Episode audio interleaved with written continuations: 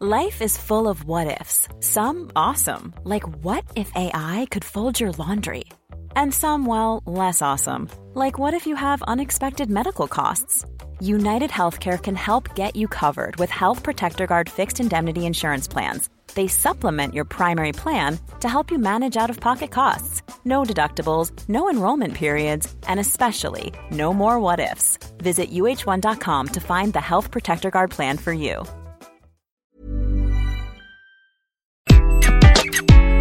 Bonjour, dans cet épisode, je vais vous expliquer pourquoi il faudrait que nous agissions toutes et tous pour que le burn-out soit enfin reconnu comme une maladie professionnelle. Je suis Gaël Châtelain-Berry, bienvenue sur mon podcast Happy Work, le podcast francophone le plus écouté sur le bien-être au travail. Happy Work, c'est tous les jours, donc n'hésitez pas à vous abonner sur votre plateforme préférée pour être au courant de tous les nouveaux épisodes. Alors, je fais rarement un épisode militant, entre guillemets. Mais en ces temps où un nouveau gouvernement va s'installer sous la direction d'Elisabeth Borne, ancienne ministre du Travail, je le précise, à un moment où 577 personnes vont bientôt se faire élire pour remplir les bancs de l'Assemblée nationale, il m'a semblé opportun et pertinent de mettre en avant un sujet pour lequel je me bats depuis des années et qui, je dois bien l'avouer, n'avance pas beaucoup malgré son importance. Quelques chiffres tout d'abord. Au moment où vous écoutez ces phrases, en France, 2,5 millions de personnes seraient en burn-out sévère. Je mets le verbe au conditionnel car malheureusement, les personnes faisant un burn-out ne le disent pas à leur employeur par peur d'être sanctionnées. Et oui, trop souvent encore, le burn-out est une maladie taboue, voire honteuse. Par ailleurs, selon l'étude Empreinte humaine, 41% des salariés se déclarent en détresse psychologique. Et ce phénomène n'est pas spécifiquement français, même s'il semblerait que nous soyons numéro 2 mondial sur ces items, uniquement battus par le Japon. Le problème est mondial et en augmentation régulière depuis des années, la pandémie n'ayant bien entendu rien arrangé. Et pourtant, même l'OMS se refuse à reconnaître le burn-out comme étant une maladie professionnelle, mais seulement comme trouvant sa source dans des raisons professionnelles. Or, s'il est vrai qu'il est possible de faire un burn-out en dehors de toute considération professionnelle, l'écrasante majorité des burn-out, plus de 95% selon certains professionnels de la santé, trouvent leur origine dans le travail. Hyperconnexion, surcharge de travail, management stressant, voire parfois oppressant. Alors pourquoi le burn-out n'est-il toujours pas reconnu comme étant une maladie professionnelle? En fait, deux raisons principales à cela. La première, le faire serait admettre de façon explicite la responsabilité des entreprises dans le mal-être au travail. Avec la réouverture actuelle du procès France Télécom, où l'action de l'entreprise qui avait mené 19 personnes à se suicider et 12 à essayer, est de nouveau jugée alors que le DRH de l'époque lui-même ne fait pas appel, on mesure l'ironie de la situation. Et la deuxième raison, le faire reporterait la charge financière du burn-out de nos impôts aux finances des entreprises. Et oui, c'est une histoire de gros sous. À l'époque où les questions de pouvoir d'achat sont centrales, on mesure ici aussi l'ironie de la situation. Mais au-delà de ces considérations, je vais vous donner quelques raisons objectives pour que vous partagiez le plus possible ce message autour de vous pour qu'enfin la prise de conscience soit totale et que ce fléau qu'est le burn-out cesse de progresser. Car ne nous faisons aucune illusion, si nous ne faisons rien, le nombre de burn-out continuera d'augmenter. La première raison, c'est qu'il y a un intérêt pour le salarié en burn-out. Faire un burn-out, c'est subir une double peine. Tout d'abord, la maladie en elle-même, qui est généralement très difficile à vivre physiquement et psychologiquement, mais ensuite, je reçois un très grand nombre de témoignages parlant de l'enfer professionnel qui suit le burn-out. Bien souvent, un burn-out est suivi d'une mise à l'écart, voire d'un licenciement sous un prétexte plus ou moins fallacieux. La personne faisant un burn-out en arrive à culpabiliser, à remettre en cause ses propres compétences. Injuste, sachant que c'est le travail qui est la cause de cette pathologie, non? Si le burn-out était reconnu comme étant une maladie professionnelle, ce ne serait pas le salarié qui se sentirait coupable, mais l'entreprise, voire le manager qui n'a pas joué pleinement son rôle de protecteur. Il n'est pas normal que le burn-out soit encore un sujet tabou, mais s'il l'est, c'est que la loi du silence règne. Tout le monde sait qu'un management au mieux insouciant, au pire agressif, est à la source de ce fléau. Mais personne ne veut agir de peur d'ouvrir la boîte de Pandore.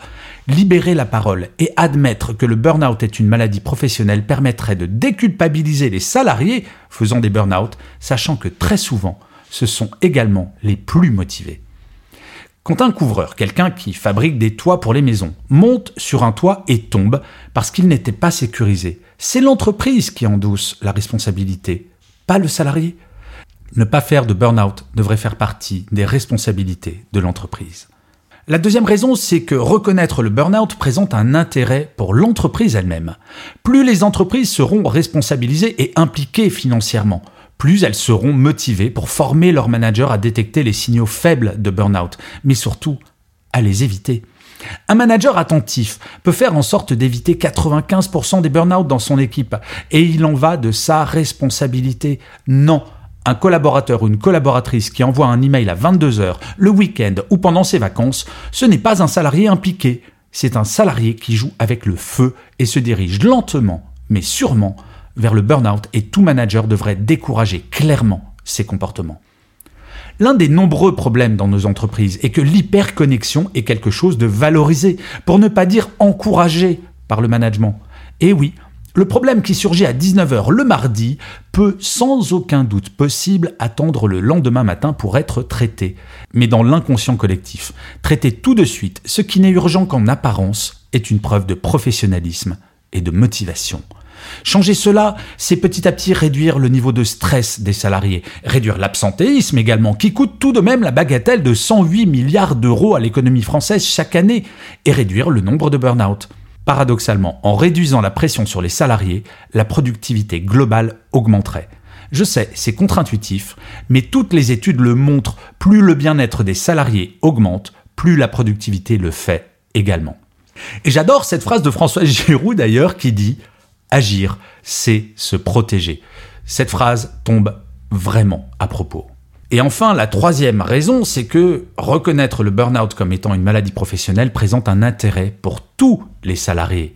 Une fois le burn-out reconnu comme étant une maladie professionnelle, croyez-moi, plus une entreprise ne fermera les yeux sur tel ou tel comportement.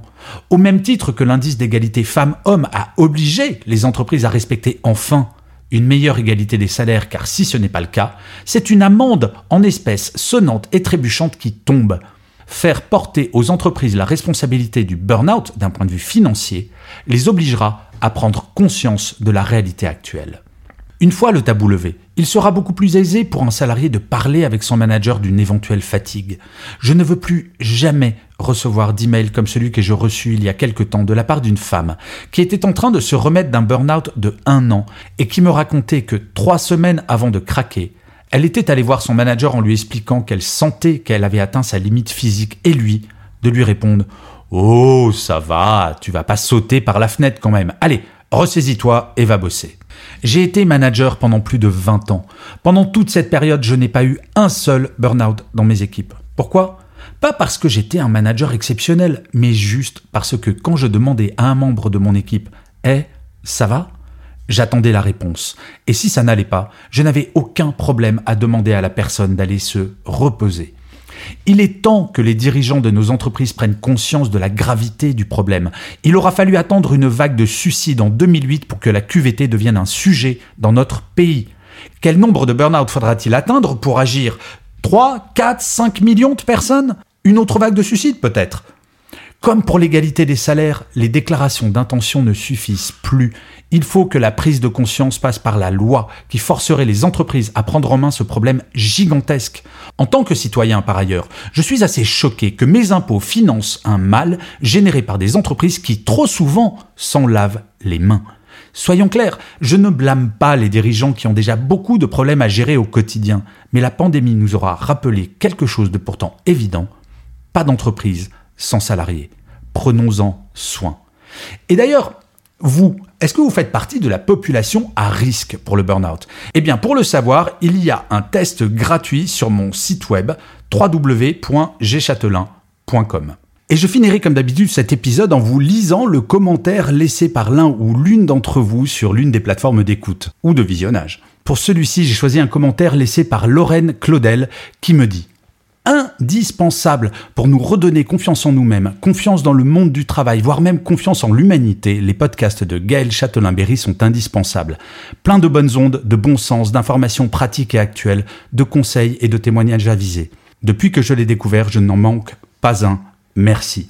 Eh bien, mille merci Lorraine pour ce message, car effectivement, j'essaye d'envoyer des ondes positives, de regarder toujours le verre à moitié plein plutôt que le verre à moitié vide, et j'espère que certains et certaines d'entre vous, eh bien, je les embarque dans cette vision du monde de l'entreprise. Non, tout n'est pas parfait. C'est certain, mais agissons de façon positive pour changer les choses. Je vous assure, je le fais depuis des années et cela fonctionne. C'est lent, mais ça marche. Je vous remercie mille fois d'avoir écouté cet épisode de Happy Work. Je vous dis rendez-vous à demain et d'ici là, plus que jamais, prenez soin de vous.